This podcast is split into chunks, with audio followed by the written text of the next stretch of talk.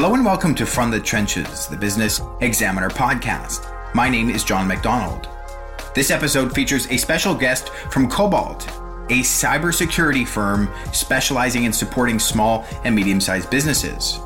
Our conversation covers risk assessments, email threats, ransomware, and important advice for business owners on how to protect themselves online. Our conversation starts now.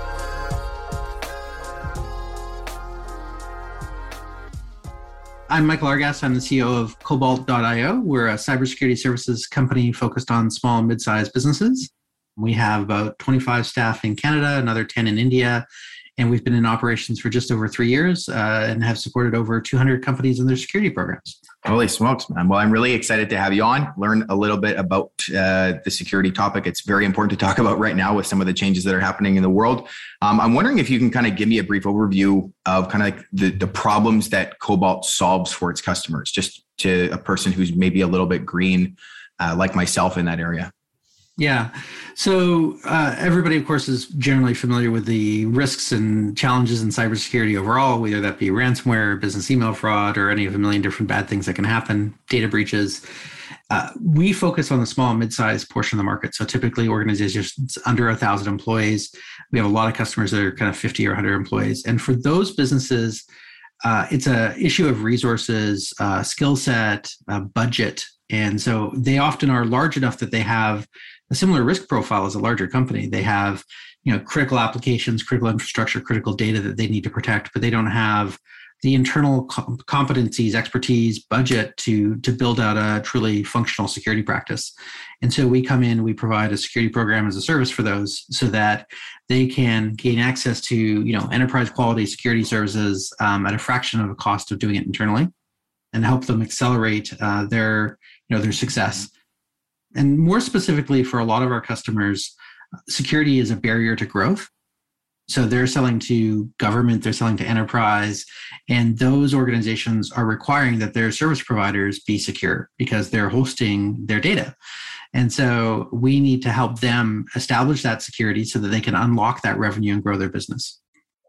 Going through your site there's a couple of, of things there the assessments compliance and privacy etc can you kind of flush out what that looks like? Is that almost like a first we start with an assessment then we get into compliance and privacy then a program gets built and then we monitor. Is that kind of how it works or how does that yeah, all I, I can talk a little bit about that. Um, so for a lot of organizations when they're first getting started with us they want to start with an assessment.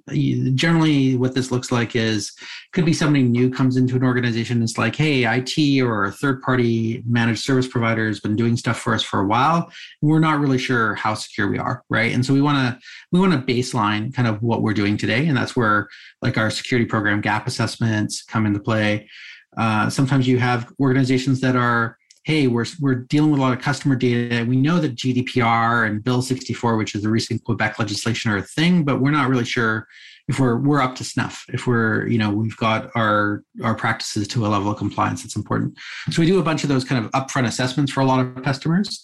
Um, kind of the really common one is penetration tests right? So this is like is my app secure? Is my infrastructure secure and then uh, we have designed programs for different sizes and stages of organizations. So if you're a really early stage company, typically under 10 employees, you know, uh, you may have done some, uh, you know, bootstrap funding or kind of pre-seed uh, funding, Series A maybe.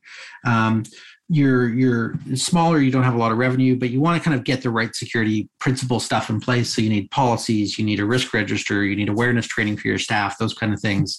So we've designed a program for them that lets them get started at a low cost and get some advice and support as they grow and get through some of those kind of initial hurdles um, and then, you know, as an organization grows, they get to another size, another scale. And it's like, then compliance starts to become important. It's like we want to become SOC 2 compliant. We want to become ISO compliant to help overcome some of these barriers that we're seeing from our customer base to smooth our sales process and pipeline. And there's a whole bunch of things you need to do as part of those compliance programs. So that includes things like the 7 by 24 monitoring that you mentioned earlier.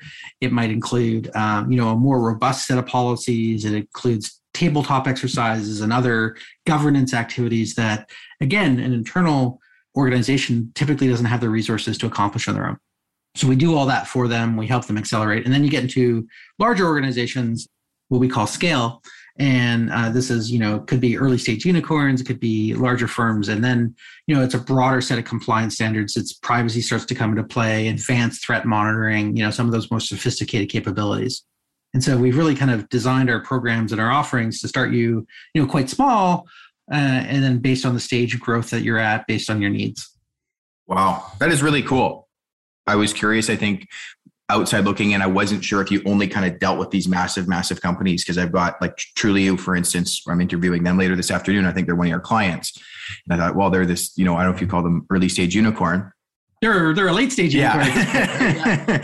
but you know, all the way down to those sub 10 uh Yeah, we've got companies. customers with like two, three, five employees, right? And they're just getting started. But uh, even in the early days, security is an important thing for organizations to consider from a, a segment and, and, regional perspective, do you guys see?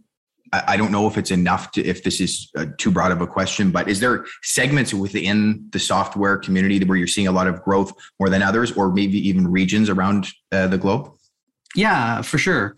Uh, so we started off. We're originally based out of Vancouver. We're a fully distributed team at this at this point. So a lot of our early customers were in Vancouver. We decided to take an initial focus from a just speed of uh, acquisition perspective on tech startups and more specifically b2b saas companies. So that was kind of our first year or so. And you know there are two particular subsegments of that group that have really taken off for us health tech.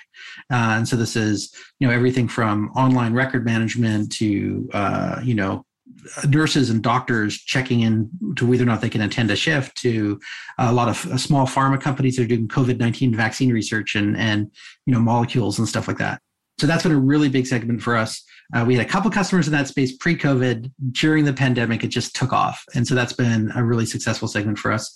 And the other one is kind of broadly fintech, right? And so this includes, you know, insurance and uh, financial services and all these sorts of different companies that you know have something to do with money, uh, typically in the technology space.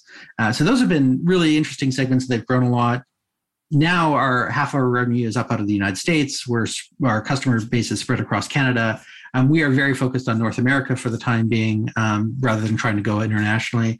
And that's because there is an advisory component, not just a technology component to our services. It's easier for us to support customers that are local from a time zone perspective.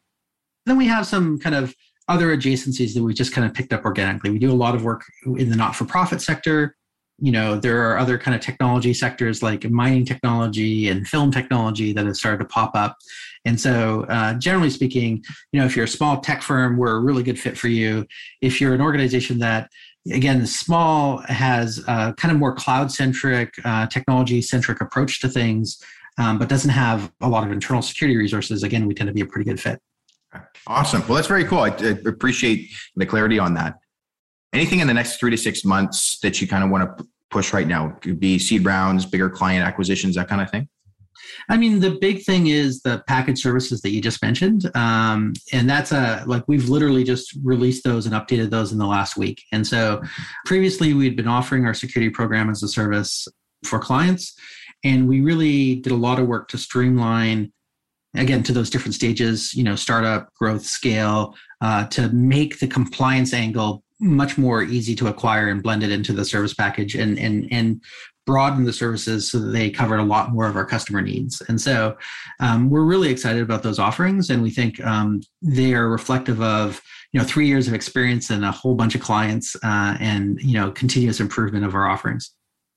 I want to jump a little bit uh, more into the the web security for businesses topic, if you don't mind. Here, one of the themes that that's come up over a lot of these interviews from industries around is there's been kind of a, a, rapid digitization for businesses since COVID hit. And that's, you know, any kind of new software, jamming e-commerce onto the back end of a site, all these things which can open up significant potential problems there. Um, and I'm, I'm just wondering if, if there's some threats that or some themes or areas of concern that have kind of popped up as this these changes have happened.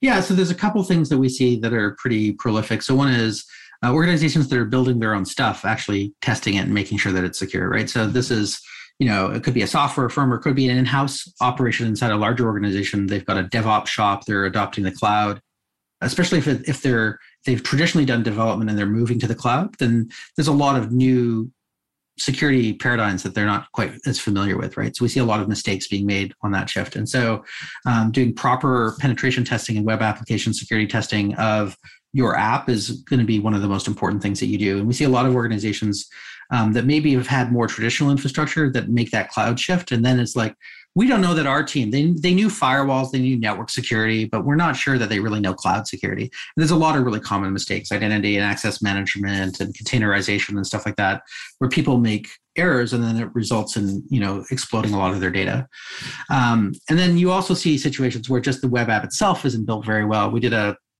a pen test for an e-commerce retailer that was uh, updating their app in hopes to prior to Black Friday, and the developer they subcontracted to had not done just the basics right. And like you could go in as an attacker and change the price of something in your shopping cart, and so you know uh, those sorts of mistakes unfortunately are still being made. Uh, not every subcontracted developer is of similar quality, and so actually going through and doing that assessment and even writing into your contract when you're doing subcontracted work, uh, security assessments, review processes, and uh, finalization uh, can help reduce the risk and cost to organizations. So that's kind of your web app. That's pretty pretty straightforward. And then the other thing is actually your your use of cloud applications, right? So think of this as the SaaS platforms that you consume, right? So it could be O365, it could be, you know, Salesforce, it could be any of a number of different applications. And uh, we've done a number of assessments for clients, which is you've got 47 different SaaS applications. Let's look at the eight or 10 critical ones and see if you're actually following security best practices. Do you have audits turned on? Are you using multi-factor authentication? You know, are you doing the sorts of things that even though you're using a third-party app and they're responsible for the security of that platform, are you using the platform's capabilities to the best of its usage so that you're reducing the risk uh, in that usage. No, that's great. It, it is interesting to hear that. I know uh, of someone recently who went through a ransomware uh, attack, and it was pretty pretty wild. And so, just cool to see kind of your approach to that. What can I guess businesses do in terms of protecting themselves? Is it something like where they can build policies and use your services or do they need to be talking directly to their vendors like a hubspot or a salesforce to say is there anything we need to know about anything that's opened up as you plug into our you know our accounting system as an example? Yeah so that's a very broad question like what can you do to improve your security?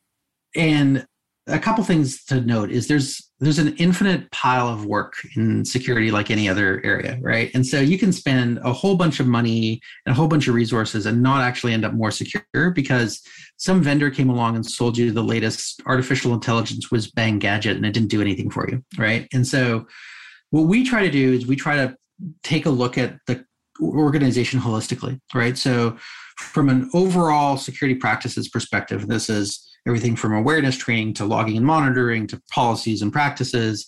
You know how does that look? Is that robust? Or do you have like some areas where you've invested a ton of time and energy and money and other areas that are completely neglected right? And so you see this very common. It's like i've, I've bought the latest you know next gen firewall. It cost me $50000 and i've never done awareness training for my staff right? Which would have cost them 500 bucks right? So those sorts of you know just wacky doodle uh, kind of mistakes. And then we take a look at all that and we combine that with a risk register. And a risk register is really a way to look at all the different threats that could impact an organization and to prioritize those based on probability and impact right? So you mentioned ransomware earlier. Ransomware is in the news. It's a ton it's a it's a prolific thing. Ransomware for some organizations is a non-issue. They're distributed teams all their data is in the cloud. If a couple workstations get locked out it's not the end of the world right ransomware for a lot of traditional businesses huge issue right? Like takes down the network nobody can do their job anymore the printing presses don't run or whatever it is and your business is effectively shut down right? So not every organization needs to deal with ransomware with the same degree of priority because for an uh, organization where it's a small risk you just kind of you prioritize it appropriately and maybe you need to focus your uh, energy on data security or on something else. Uh, one of the the risks that i like to talk about a lot that's prolific that doesn't get as much press coverage is business email fraud business uh, email compromise. And so what this fundamentally is is it's compromise of executive and other people's email accounts to initiate a, a, a, false funds transfer to the wrong destination, right? So you might be communicating with a supplier. There's lots of communications back and forth. They're ready for payment. They send you new payment information, and then you've sent $150,000 to the wrong account. This is prolific. It is happening all the time organizations are being heavily targeted, small, medium, large. We don't see it in the news, right? It's just something that kind of happens below the radar. Is it a high probability event? Absolutely. It's happening all the time. Is it a high impact? Well, think about losing your largest financial transfer in a year. What's that what's the impact of that to your business, right? And so, you know, different organizations have different risks and we try to anchor your security program and investment based on those risks, based on those impacts so that we can reduce you know, bad stuff's going to happen. Reduce the impact to your business when bad things do occur. So let's say worst case, there's a, a threat happens or someone suspects a threat. Do you kind of build out those those standard operating procedures or anything that if a, if a listener is like, hey, I just I may have been part of this email fraud, what can I do? Yeah, so we have a couple of things that we help customers with. One of them is uh, called incident response plans. It's just basically, you know, your playbook for when something bad happens. Who do you call? What? How do you get help? How do you make sure that it happens quickly? Because your ability to respond to an incident quickly and effectively m- means the difference between an incident being, you know, a minor event for your organization or something that's catastrophic. We also do tabletop exercises. So we live role play those incidents so that your executive team can be familiar with how to deal with an incident when it occurs and they have more confidence and more capability to deal with something when it happens in real time. Because on average, if you look at small businesses, they're going to experience a significant cybersecurity incident at least once in every five years, right? So it's not one of those kind of black swan events. It happens all the time. So those are two things. And then the third thing is we actually have forensics and incident response capabilities. And so if you haven't proactively got our help and, and reduced your risk and you have an event, you can call us up and our team can come in, help you contain the event, remediate, and get back up and operational. So those are a few services that we provide specifically to help organizations. And if you think about it, you know, think about the real world scenarios that we're dealing with today, right? Um, you know, catastrophic flooding in the province of British Columbia, and and uh, the government's ability to effectively communicate and respond to and and set expectations. Like that's your incident response plan um, in a nutshell. And the tabletop exercise means that everybody knows what their role is and what they're going to do when something actually happens. And so, um, yeah, preparedness is key for a lot of this stuff. I want to ask you a little bit about your professional background. Can you kind of give me a, a brief overview of how you ended up founding Kobalt? Yeah, I have a, a bit of a what I call an ass backwards startup story. Um, a lot of founders are, you know, they might start a little bit younger and they're really passionate about an idea and they they start something, they bootstrap it, they go out and seek money. Um, so I had a more traditional career prior to starting up Kobalt. I had uh, a lifestyle business that I'd kind of accidentally started uh, prior to Kobalt, but prior to that, it was mostly I'd worked inside of TELUS, I'd run security teams there. I'd worked inside of Sophos, I'd run security teams uh, there as well.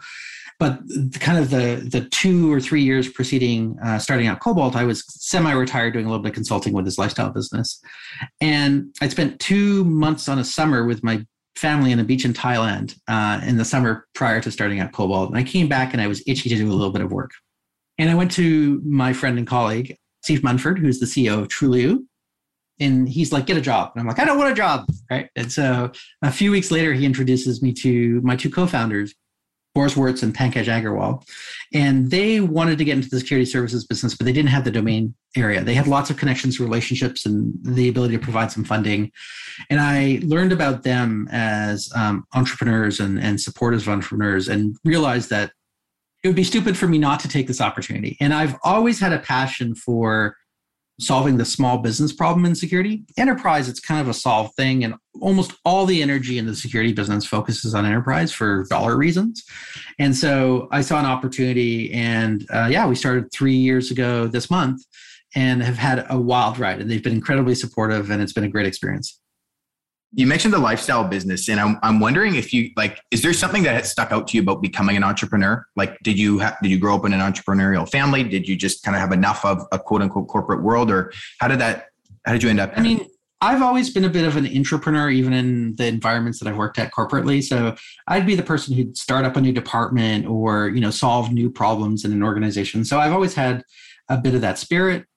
But the thing that I would say is, you know, it it ultimately comes down to I'm a mission led person, right? And so I started my early career connecting businesses to the internet, people to the internet. I saw the power and the the opportunity behind the internet, and that was really exciting to me.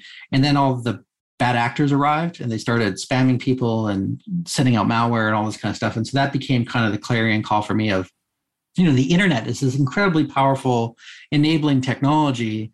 But if we don't solve the security problem, it's just going to be a hot mess, right? A dumpster fire. And so um, that really has guided a lot of my career. And this opportunity to really address the security problems for small businesses that are the core of innovation in Canada and a lot of the rest of the world, right? Like small businesses come up with so many innovations and ideas and technologies and helping them address security so they can be successful and empowered and enabled has been um, really a, a compelling mission for me. From a business perspective with Kobalt, how have you approached scaling from that kernel idea with your founders? Um, you know, was there kind of revenue that came in right away? Did you have to grind hard on a certain aspect of the business before you kind of got to, to where you're at now? Yeah, um, definitely a lot of grinding. Um, you know, just full stop. And the first year, I remember it, we we were doing a lot more development the first year, and we brought our our first service to market like five or six months after kind of just spending money and, and heads down building stuff. And it took us about another month or so before we landed our first client. And at the end of the first year, lots of hard work. We got to kind of 15 clients, and it was like, oh my god that was hard but now we have 15 clients because you know the first client takes a risk and the second client takes a risk and the fifth client takes a risk and then now when I talk to a health tech company, I've got 30 or 40 other health tech companies that we've done work with. And it's like, oh, you know what you're doing. This is good. You've been around for a while. This is good. You know, you've figured out how your services solve my problems. This is good, right? But it takes a, a lot of work and a lot of effort to get there. One of the things that I'm very fortunate with as a founder is because I have all that kind of corporate and other experience beforehand, I've done operations, sales, delivery, marketing, all these sorts of different things. And so in the early stages of the company, I could be the dishwasher, bottle washer, sales, delivery, all that kind of stuff. And so that helped me a lot in those early days. And then obviously, you know, kind of as you scale, the thing is you want to eliminate yourself as a bottleneck in as many areas as possible, right? So it's like, oh, you know, how can I get the delivery function able to work without me? And, you know, now I'm still running sales, but how can I eventually grow that to a point where it's standing on its own and competent? And so a lot of it is kind of figuring out, you know, what's the right bottleneck to solve next and how what's your long-term vision for how you build out the functions and the teams and and the, the individuals? And you know we've been really blessed with the people that we've brought on and how they've embraced our mission and are really helping us drive success. And so i'm i'm excited for where we are and i'm excited for where we're going. One of the, the questions i like to ask a lot of times and this this can you can think about kobalt or your career in general as you look back at where you started out in leadership to where you're at now. Is there anything that sticks out that's evolved uh, significantly for you? Maybe in the way you manage people, and the way that you you focus on growth or approach ask people for funding, that kind of a thing.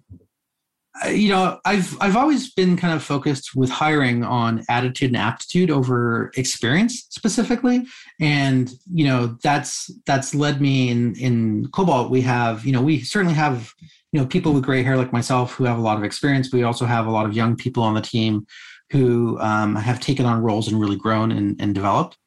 Early in my career i didn't put as much emphasis if i think back to the first team that i ever led on diversity.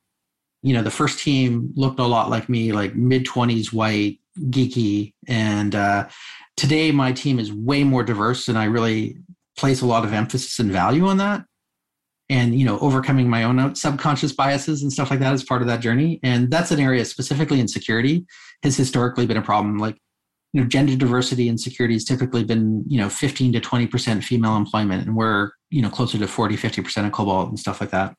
So those are some things that have changed but ultimately you know my core personality has been i believe in people and i tend to be I tend to give as much leeway as I can and and and empower them with mission and vision and and give them a lot of autonomy. And that's continued to serve me well through my career. Awesome. Well, I'd love to hear that. Final question before we jump into the final four. Do you have a key highlight from your career prior to being at Kobalt? Yeah, I, you know, Steve, as I mentioned before, has been a huge mentor and supporter for me. I worked for him uh, in the early days of ActiveState, which is another tech company locally here that you'll know. And I had this opportunity that he brought me early in my career where we had just been acquired by Sophos, a UK based firm, and he wanted me to move to the UK to help with some of the product sales and stuff like that. And He's like, hey, would you move to the UK to be a sales engineer? And I'm like, no, I've done that. How about lead the UK sales engineering team? No, I'm leading the local one. What I really want to do is build the sales engineering team globally for this business that doesn't really have one of those. You know, Steve always says that no is the beginning of a negotiation.